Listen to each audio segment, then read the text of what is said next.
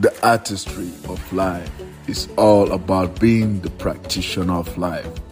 It means that you view life as a participant rather than an observer. We all face the same challenges in different degrees. Learning how to properly navigate and overcome those challenges is a necessary part of becoming the ultimate. 10 months later, you're telling that story like, man, this thing happened, but I grew, I learned, I was stronger, better, faster, smarter because of it. Mm-hmm. But depending on where you're at in your personal development, awareness, and growth, is going to determine what you're able to extract from any given situation. Yeah. Right. So, you know, if you're like, well, I, one big thing I learned out of X situation is not to trust anybody.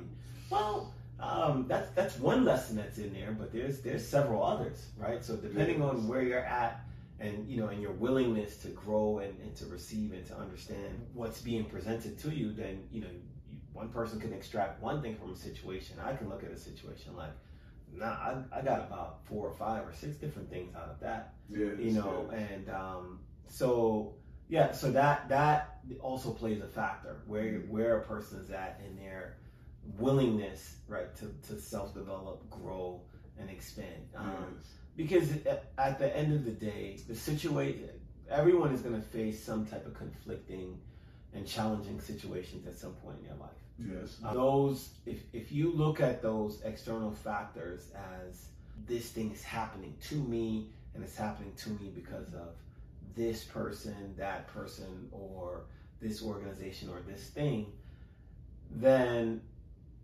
what happens now when this person that organization or this thing whatever it may be Mm-hmm. is no longer present what happens when it, it's Wow. gone and it's Wow. removed and it's no longer in your life right what what happens when it's distant from you right Mm-hmm. it is you now with your own consciousness and your own memory of the, the organization the per, the people the thing that's reliving and re-traumatizing yourself because you keep going back to a narrative that you created within the consciousness of, and confinement of your own mind. Yes. and then you're reliving it and retelling it and re-traumatizing yourself even more. And then mm-hmm. and the more you relive it retell it the more you're going to distort it. Because the further away social psychology and even neuroscience tell you like the, the further away that you get from the point of impact of a, of a situation like your memory and memory recall of it gets distorted you know Yes. Yes. um, each time, right? Yes. You start to include um, factors and, and things that were never present in the begin to begin with, Mhm. right? You know, because it's you're you're living, reliving this trauma so much that it each time you're you're traumatizing yourself even deeper, right? So um, so no, that, that's why it's very important that when when things happen, it's very important that you just deal with them in the time, the space that they happen, Yes. right? The story that you create from it happening is also very important, you know, and, and not telling the story from a narrative where you're you're victimizing yourself, right? A lot of people do that, you know, where um, I, I mean, I was once guilty of it, you know, like man, you know, if if these people didn't do this to me and say this to me and treat me in this manner, I would have, you know, been X, Y, and Z. And you know, once I grew, you know, in my consciousness, I was like, nah, those people really didn't Yeah. stop me. They just did things I didn't like Yes. you know, and they didn't stop me from doing anything. They didn't they didn't control the world and kept opportunities away from me. You know, it's just me reliving the trauma based on what they did that I didn't like Mhm. prevented me from seeing opportunities that were always there. Yeah. So you know, um, yeah, it's just like I said, um, just uh, people just have to be very careful. We all, as we're practicing the artistry of life,